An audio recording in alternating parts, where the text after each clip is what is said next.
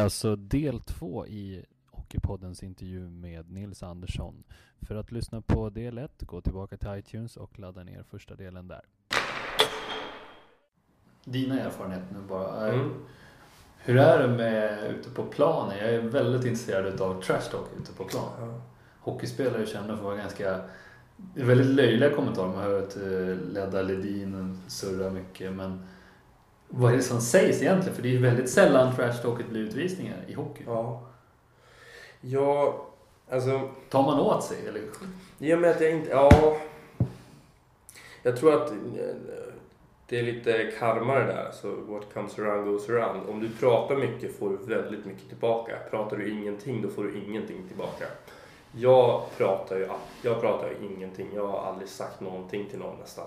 Eh, Får du höra det? Eller låter de dig vara? då låter de mig vara.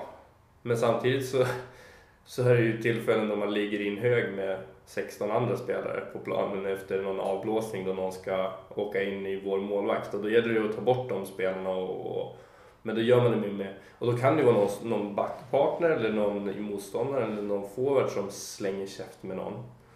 Och som man hör ju mycket. Alltså det, det, det snackas ju mycket och det är ju samma spelare hela tiden som, som pratar och nivån varierar ju eh, väldigt mycket. Är det någon som är speciellt fyndig när de pratar? Som gör att man kanske garvar lite? Eh, ja, ja, jo, nu när du säger det, alltså, jag pratar faktiskt lite grann men jag är ofta så här glad. Det är, det är inte trash talk utan det var så här, senast kommer jag ihåg Widing körde över mig eh, hemma här, Daniel Widing i Brynäs. Tacklade mig riktigt rejält och då, sa, då, då, sa, då höll han på att trampa runt mig där och så sa jag ja jävlar vad snabb du var. Det var nära ögat att du höll på att komma runt mig typ. Ja, då skrattade han till och så frågade han hur det hur det gick i tacklingen och han sa att ja, jag, försöker inte, jag försökte inte träffa dig i huvudet men det var en bra smäll liksom, klarar du dig? Och så sa jag ja, jo, du är inte speciellt du var inte speciellt hård att bli tacklad av en typ något sånt Ja. liksom. Men då är det ändå roligt, då är det på skämt liksom. Har du stött på några elaka lirare? Som, som Eh, jag, ska, jag ska säga att jag har faktiskt, jag har faktiskt aldrig, jag vet inte om jag förtränger då kanske, traumatiska upplevelser som jag för, förträngt i sådana fall. Jag försöker komma ihåg, nej det är inte det. Jag kommer ihåg det var mycket liv med Johan Andersson i Växjö i, i fjol. Eh, han högg eh, med många. Eh, han hade alltid någon spelare i varje lag där han snackade mycket med. Ehm, och det var ju ganska, ganska rejäla påhopp. Sen vet jag inte, det är på något sätt är det ju med glimten i ögat liksom. För det kan ju vara så att nästa år så spelar de i samma lag och då är de bästa kompisar. Så det är ju som inte blodigt allvar. Men samtidigt så är det ju vissa som tappar fokus och, och fokuserar på det här. Efter, man märker efter varje avblåsning ska de jaga och hugga och då tappar du fokus på matchen. Även fast du kanske inte är arg på riktigt eller att du kommer efter matchen vara arg eller ledsen. Men sen så tittar du tillbaka och bara, men här missade jag markering för att jag höll på att jaga den där spelaren. Och då har, de ju, då har man ju fått ut någonting av det här. Um, och det är mer att ta bort fokus från, från, från matchen och sådär. Och vissa är jätteduktiga på att snacka och sen så släpper domaren pucken, då är det fullt fokus. Och, och kan de använda det som ett vapen, då är det absolut bra. Sen så har man ju varit med om övertramp också. Alltså, det finns ju... Jag har ju hört grejer som har sagts som, som inte känns riktigt okej. Okay. och, eh, och det tar man ju avstånd från. Det, det är inte riktigt bra. Men sen så, det är ju mycket fyndigt och mycket roligt. Och, och jag vet inte. Det, jag tycker det är roligast, jag tycker det är roligast att, att, att ha lite roligt om det kommer en rolig kommentar eller någonting. Jag spelar Fredrik Öberg i, i Björklöven när jag spelade med honom. Det var, det var det roligaste som fanns när han öppnade munnen och sa någonting. Han hade så många roliga grejer alltså för sig. Eto Kvist fick, en, fick ett skott i, på pungen. Täckte skott med pungen. Och, och, och suspen sprack och det blev operation och ja, det var mycket, det var ingen, ingen rolig grej. Sen kom han tillbaka där en och en halv månad senare på isen och skulle köra sin första träning. Och eh, innan varje träning så åker man bara runt, runt och värmer upp lite grann. Och helt plötsligt så bara kommer ut två kiwisar på isen. Från ingenstans. Och så hör man bara Fredrik med sin stämma bara ropa Eto, du tappade någonting. och hela laget bara började garva och vrida sig och skratta. Han var borta i två månader, operation och pungen hade gått sönder och jag visste inte om man kunde bli med barn och wow, det var mycket strul med det där. Så kommer Fredrik Jöbbe med någon slags förlösande skämt om allting. Ja, det var, det var fantastiskt roligt. Ja, det var grymt kul. Alltså, men det var ändå på träning, så det var lite lugnt. Han hade dragit någon på match också. Då Joakim han täckte skott. Kastade sig. Nej, men det var så här väldigt förvånad att han skulle täcka skott lite grann. Det, det tog på benskyddet eller någonting. Så kom han in i båset. Och så ropar Fagervall som är väldigt het, alltså, tränaren. Han, han, eh, han militär, militäriska sättet att vara. Så skriker han bra täckt Fredrik eller någonting. Så svarar Fredrik, vänder sig Fredrik om bara, jag hann inte undan coach eller något sånt här. Mitt under brinnande match och då var det också så här. Han var ärlig i alla fall. ja, det är den roligaste den roligaste hockeyspelaren jag har spelat. Är det inte någonstans också för att kanske släppa lite på trycket? Alltså man blir ja. väl lite som ett kompisgäng också? Ja, det behövs. All, alla sådana där gör ju att det är roligare att komma och ju roligare man har desto mer energi får man och desto hårdare kan man jobba. Så att det kan låta som att det blir lite plojigt men samtidigt så märker man direkt då det, det är allvar och pucken är igång då är det ju 100% fokus och vi är så pass professionella och så pass duktiga på vad vi gör att, att det går att skilja på de där grejerna. Sen får det inte bli för mycket heller men att det måste finnas det, det, det, det, det tycker jag absolut. Mm. Sen tycker jag en, viktig grej som syns väldigt väl från sidan, för att berätta om du håller med. Mm. Det är att man kan se ganska snabbt på ett lag när de är mentalt nedslagna. Mm. Det kan stå 3-3 men man ser direkt vilket lag det är som ligger i mentalt underläge. Mm. Känns det på isen? Känner ja. man det själva? Ja, absolut. Och tuffast är ju efter baklängesmål. Ja. Efter att man har släppt in ett mål så dör energin i båset och allt bara rinner ut den. Och då, då är det upp till laget och spelaren att, att jobba upp den energin igen. Och det finns många sätt. Direkt efter ett insläppt mål gäller det ju att alla ställer sig upp och slår om varandra och biter ihop och nu, nu kör vi liksom. Och, då får man tillbaka lite energi, då studsar man inte upp. Är det helt tyst om man sitter där, då blir det lite oh, ska man in och så vill man inte riktigt in för man känner att nej, nu är energin låg, nu är det risk för att vi släpper in fler mål, då vill man inte vara med på det. Och, och då gäller det att alla rycker upp och sen så gäller det att ha energispelare som kan ta igen tackling eller kan eh, Ja, det finns många olika sätt att, att bygga upp den där energin igen men att den måste byggas upp det är ju det, det är ju jäkligt viktigt och det har också med gruppen att göra och det är därför man inte ska undersöka gruppens eh, vikt. Liksom. Att, att man har spelare som, som är bra på det här. Eh, och ju fler man har desto snabbare går det och desto bättre kan man spela. Har du upptäckt några speciella i Djurgården som du tycker är de här karaktärerna som kan dra tillbaka laget? Alltså, jag skulle säga att jag Jimmy Ölvestad har ju vuxit fram någon som, någon som, alltså, som jag ser upp till väldigt mycket direkt. På alla sätt. Han eh, är en naturlig ledare och, och extremt professionell, seriös, motiverad, bra kille.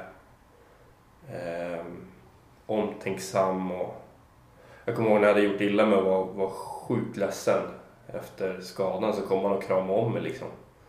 Och det är ju väldigt så här, det är ju väldigt så här, macho i hockey och man ska bita ihop, man ska inte vara ledsen, man ska helst bara skaka av sig det och, och liksom köra. Och, och jag var verkligen ledsen och jag visade också och han kom och kramade om mig liksom, det, det här kommer att lösa sig. Så. Och bara det känns ju... Äh, jag förstår att det satte sig lite. Ja, ja det var ingen slump att det var, hon, att det var han som gjorde det heller tror jag.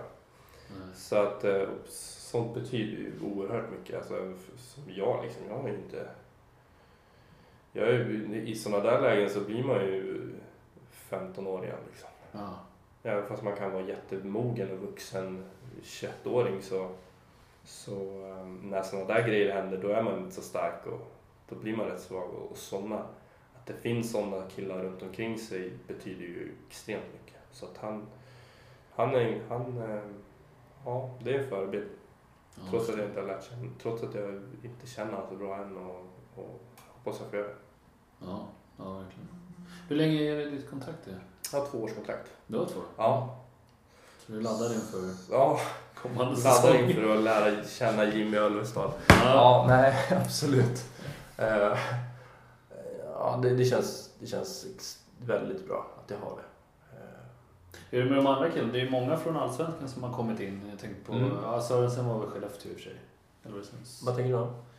Eh, nej men jag tänker de andra grabbarna, Marcus Ljung. Ja, De här grabbarna som också kommer från Ja. Allsvenskan. Du körde ändå Allsvenskan med Växjö. ja. Känner du till dem sen innan? Liksom? Ja, det gör jag. du... Många av dem. Inte alla, i och med att jag inte är någon hockey, hockeynörd.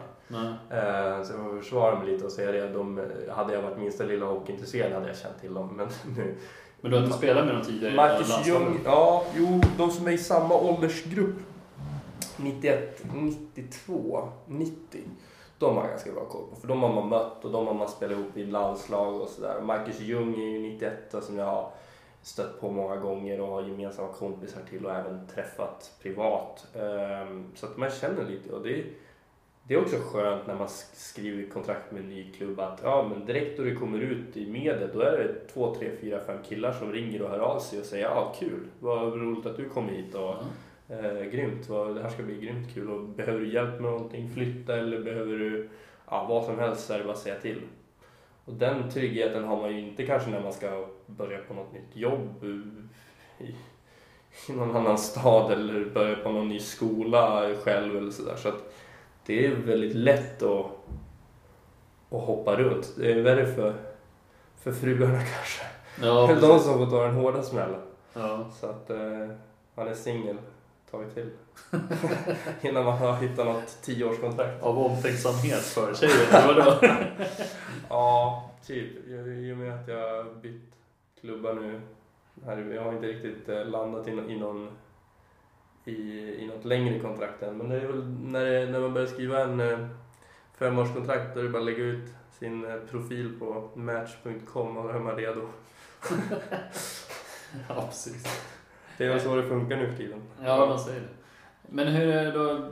Det jag tänker är också, du som ändå har bytt lite klubbar så ganska vitt skilda delar av landet Mm. också. Hur är det med klubbhjärta? Djurgården är ju väldigt så, dels för att jag själv är djurgårdare så vet jag Mm. mycket också att man pratar ju väldigt mycket om hjärta i den klubben. I Ölvestad inte minst, Bremberg Mm. kommer tillbaka. Man blir ju väldigt förankrad i, i Djurgården som klubb. Har du spelat en gång för Djurgården så betraktas man som djurgårdare. Så Ja. hur känner du där lite? Nu har inte du varit med så länge men Men jag känner av det. Alltså det, det känns på något sätt. Eh, att det, det är så, att det är skillnad faktiskt. Det måste jag säga att det är. sitter i väggarna när man kommer in i... Ja, någon, på något sätt är det. Och det är ju just att det är ingen slump att det är spelare som stannar nu när vi åker ut till eller ut ur Allsvenskan. Och, ehm, det är spelare som Kristoffer Ottosson som har spelat i, jag vet inte hur många år det är, men det är väldigt många år. Om man kollar på gamla lagfoton känner man knappt igen honom när han, när han är med där första säsongen 1812. Eh, så, så, eh, så att jo, absolut, det, det måste jag säga att det är. Det finns också alltid spelare i de flesta lagen som har varit med under en väldigt lång tid.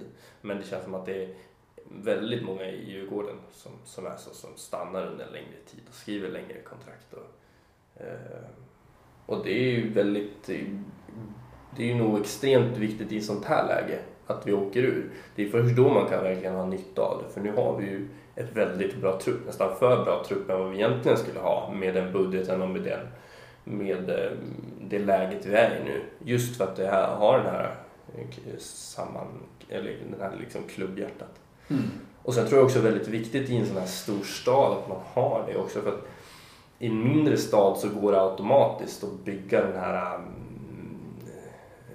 sammanhållningen i grupper i och med att man ofta äter middag tillsammans, man bor fem minuter mm, promenad från varann och det blir som väldigt automatiskt väldigt tajt. Men här i en större stad så gäller det att ha en större, en, en, en starkare kärna för att hålla ihop alla delar. Så att, Ja. eh, jag tror att det också är viktigt och det är kanske därför det har, har, har blivit så också.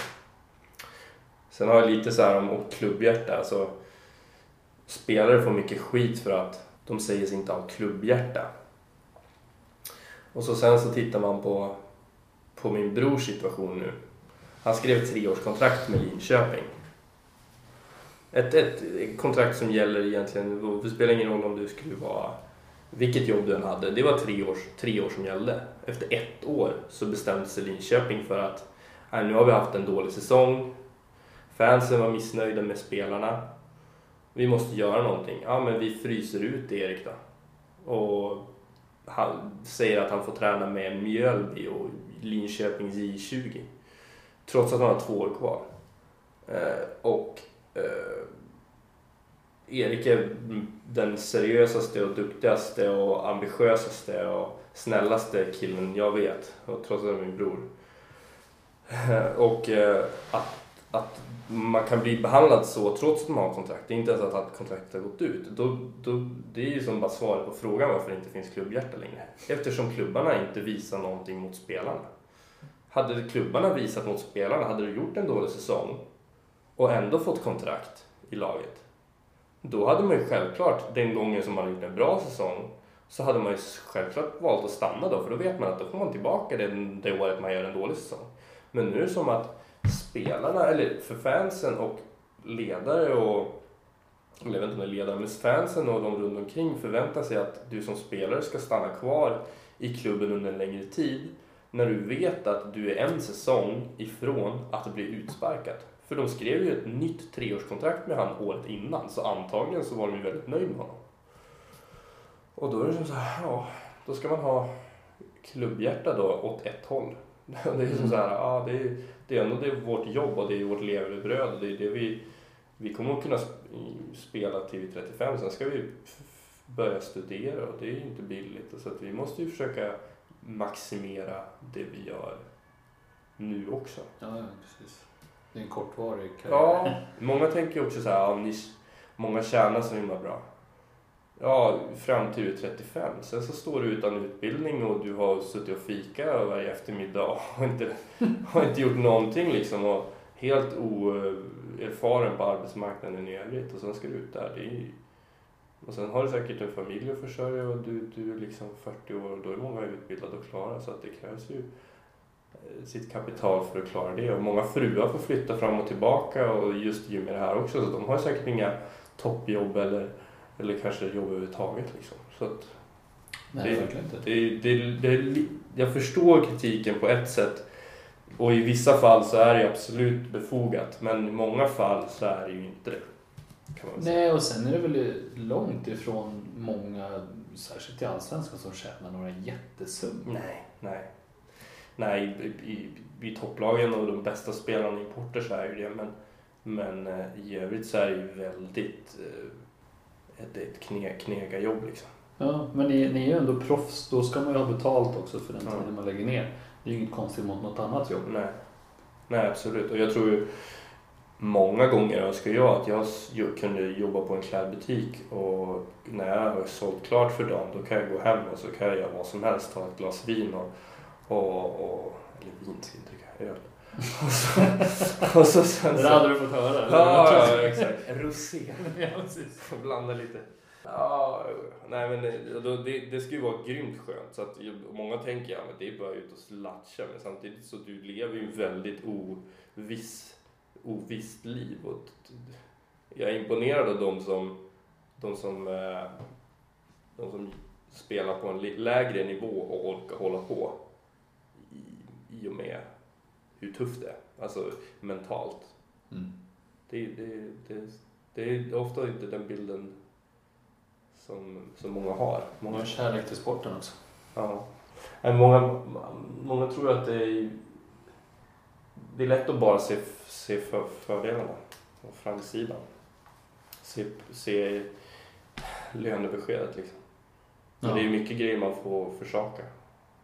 Ja, precis. Det är ju, det är ju en heltidsgrej även alltså 24-7. Ni har Ja. inte som någon annan som du säger. Du kan inte sätta dig och dra en bärs en onsdag kväll liksom, Nej. för att du känner för det. Utan, Nej, och sen så, alltså de som har familj och allt och så är de borta fyra dagar i Tjeckien. Alltså sen så, deras fruar, jag vet ju brorsans fru fick ju säga upp sig från jobb här nu när han blev bortskickad av Linköping och det är tufft alltså. Det är, det, det, det eller tufft, det är, det är inte bara uppsida. Även om du spelar på hög nivå så är det inte guld och gröna skogar alla dagar trots att det kan verka så utåt.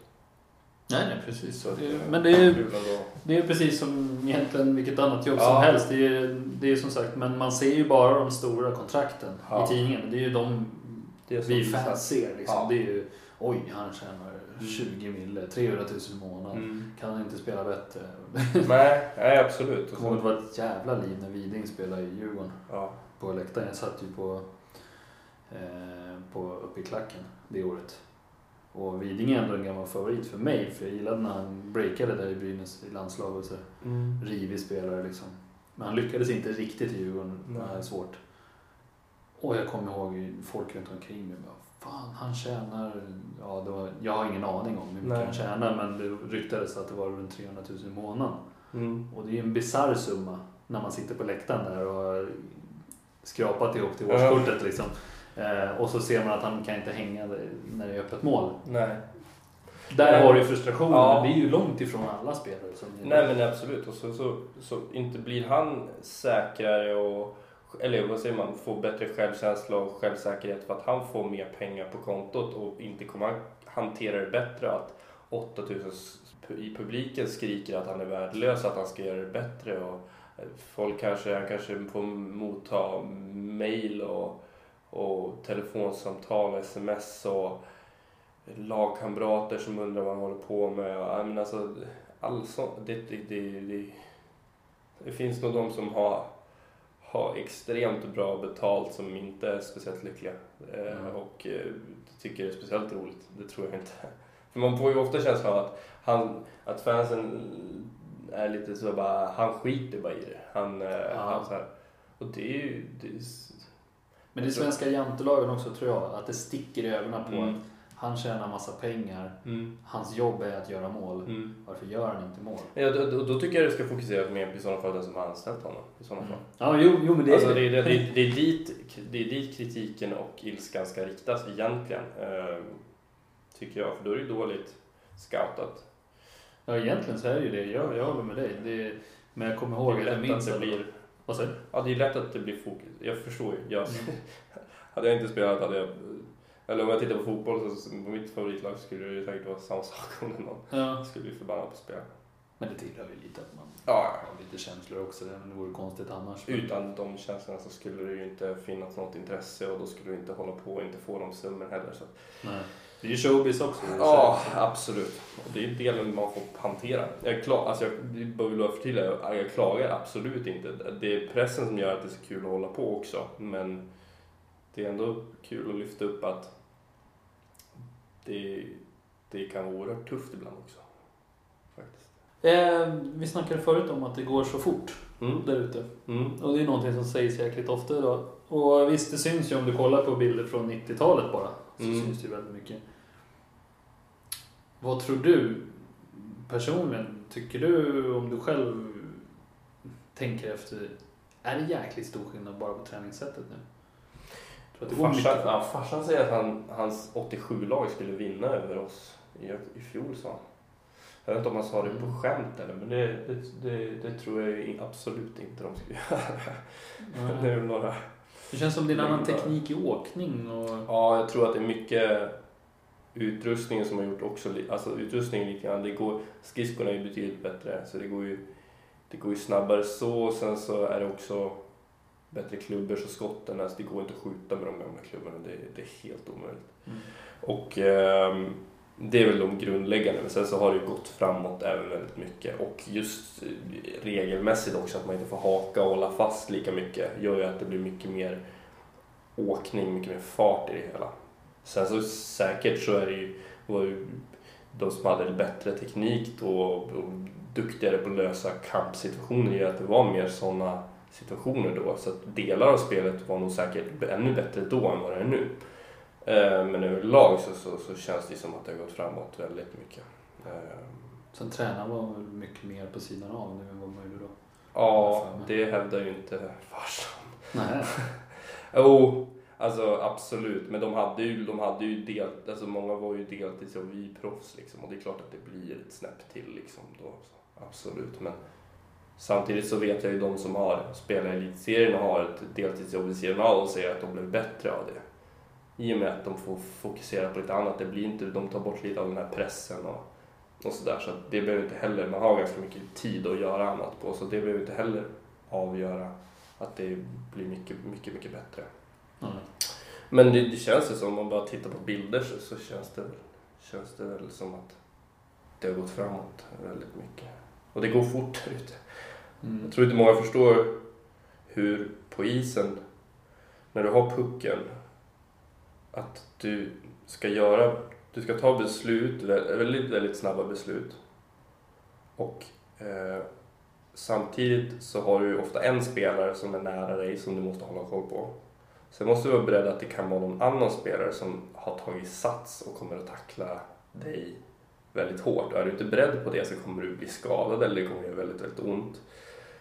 Eh, och så sen ska du hitta en lösning på situationen. Alltså det är som så många komponenter som, som, som spelar in och det är därför det kan bli så här, någon slår en icing från ingenstans och man undrar vad tänkte du där liksom? Hur kunde, jag, man själv kan stå på, sitta eller stå på läktaren och bara hur kunde du, varför såg du inte det där, den där passen?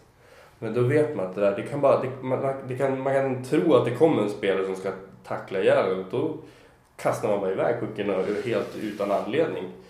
Och, då är det så här, en, en som inte har varit nere på isen kan det se så klumpigt ut och så konstigt ut. Men det, man förstår lite mer när man har spelat att, att vissa situationer så att man, det, det, kan, det kan komma lite vad som helst ur från klubban ibland. Och, och det, det, det har med, med, andra grejer att göra än att ja, har med, ja, jag tror jag ska linda in mig själv här men ja. ja men det, det, det, slår lite snett i huvudet helt ja. Eller, det blir lite för mycket. Ja men det, det är så många grejer så det kan bara bli pannkaka och allting i och med att det, just den här aspekten att du kan bli så, så, så, så tacklad liksom. Som när jag gjorde illa mig liksom. Hade jag bara, det vettigaste där hade ju varit att bara kasta iväg pucken, akta mig för tacklingen. Då hade det kanske inte blivit världens bästa uppspel, men jag hade ju kunnat spela i år. Ja. Så det är som så här, sådana grejer måste man också väga in och då kan det komma lite vad som helst. Från. Kommer inte det mycket med rutiner? Det är sällan man ser de här spelarna runt 35 mm. bli svårt tacklade. Det är sällan man ser det. Ja, absolut. Och det, jag tror att det har att göra med att de behöver inte heller, de har sån bra grund och inte behöver bevisa någonting och kanske inte behöver ligga på 100%. Jag tror att det är många äldre, många äldre spelare som ligger på 80%, 70% av sin maxkapacitet för det räcker för att göra det bra. Och de vet att ligger de där på 80-70% då kan de spela så många matcher i rad med kort vila i och med att deras kroppar inte håller riktigt lika bra som de yngre så kanske de inte kan ligga på 100%. Och det gör att de undviker tacklingar och, och sådana grejer också.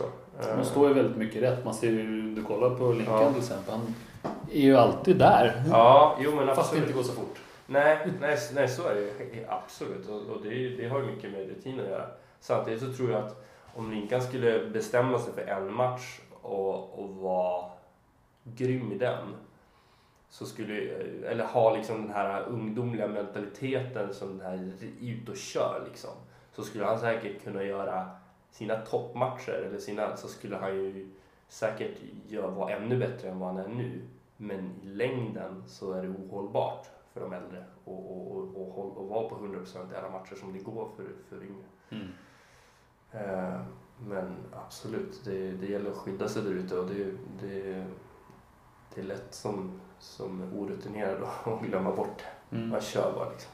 Och samtidigt får man väl inte vara rädd heller? Nej, det, är väldigt, det går in på det också. Men många som har varit rädda och, och aktat sig för mycket och då har de blivit bortplockade av den anledningen. Så det är någon slags balans, balansgång det med.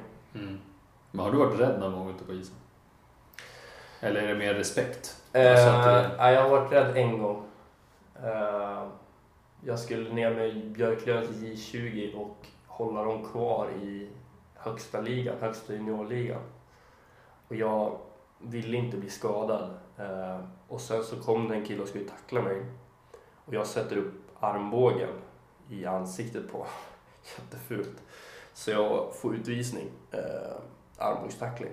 Och det, de ligger under och har ingenting att spela för alls. Vi har vunnit matchen. Och jag märker ju hela deras lag bestämmer sig för att nu ska vi sätta dit han. Nu ska vi...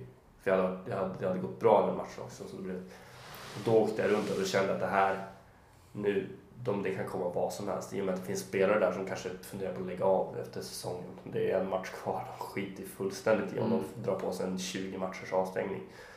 Och det är ju någon slags skyddad zon. Om du skulle hugga någon där, det skulle inte bli en polisanmälan. Alltså, samma, om du skulle tackla någon i ryggen i full fart, springa in i någon cementvägg in, in i någon så åker du dit på misshandel. Liksom. Men det gör du ju inte på is, isen på samma sätt. Nej. Så att då kände jag så här att ja, det var inte det roligaste. Samtidigt så är man ju väldigt skicklig på, på att skydda sig också om man bestämmer sig för att skydda sig. Men, men det kommer um fem stycken åtta från alla olika håll är det inte så lätt. Och jag var Nej. inte så stor då heller. Så då kände jag så här, det var, det var lite obehaglig känsla. Eh, Jag tittade, En tittade extra. mig för. Ja, jag, borrade inte, jag tittade inte på pucken så mycket de, de sista bitarna. Vem eh, skulle du själv vilja lyssna på? Inom hockeykretsar. Mm. Mm. Om du skickar en passning till någon Mm. som ska anmäla sig frivilligt. Ja, just det. Ja, Charlie Berglund är redan paxad av. Så att... är det så? Ja. Okej. Ja. ehm, ja. Johan Forsberg, i och med att jag inte är så hockeyintresserad så tror jag att jag kommer få ett väldigt eh, nyanserat samtal med honom uppe i Skellefteå. Det vore, ju, det vore ju kanon. Och så kan han få berätta lite om hans poesi och allt, allt möjligt, vad han håller på med. Kanske få lite tips vad jag ska hålla på med. Ehm, Tror du Johan Forsberg skulle vara intresserad? Ja, det tror jag. Om du, om du säljer in det som att det, det inte kommer att vara bara hockey Mm. eh, och att, eh, att du gör din research på honom. Så att du får, att du får lyfta lite härliga referenser som olika författare och sånt där. Då, då tror jag att han skulle hugga på det. Det tror jag.